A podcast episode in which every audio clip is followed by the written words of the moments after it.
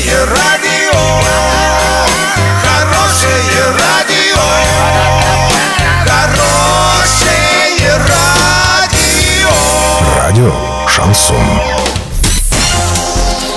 С новостями к этому часу Александра Белова. Здравствуйте. Спонсор выпуска магазин «Строительный бум». Низкие цены всегда. Картина дня за 30 секунд. Уровень Урала в Оренбурге медленно растет, а в Орске опять падает. Министр экологии России рассказал о перспективах туризма в Арктике.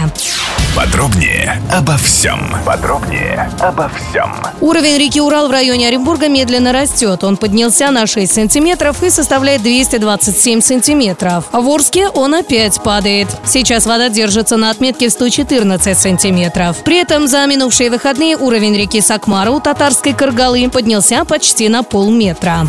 Массовый туризм в арктической зоне России в настоящий момент невозможен из-за чрезмерной дороговизны доставки людей в регион. Такое мнение выразил министр природных ресурсов и экологии России Дмитрий Кобылкин. По его словам, ситуация осложняется большим количеством национальных парков, в которых необходимо построить взлетно-посадочные полосы.